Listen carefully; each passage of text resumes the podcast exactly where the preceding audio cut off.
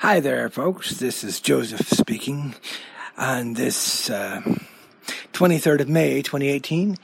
I just wanted to let you guys know that there's a new update to the Anchor app.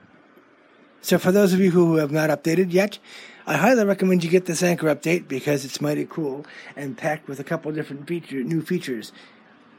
And you can read all about those in the What's New section. But suffice it to say, one of the features I definitely love and I'm going to test it out. And I'm using Recorder HQ Pro app as I'm recording this. So by the time you get this, my test will be successful.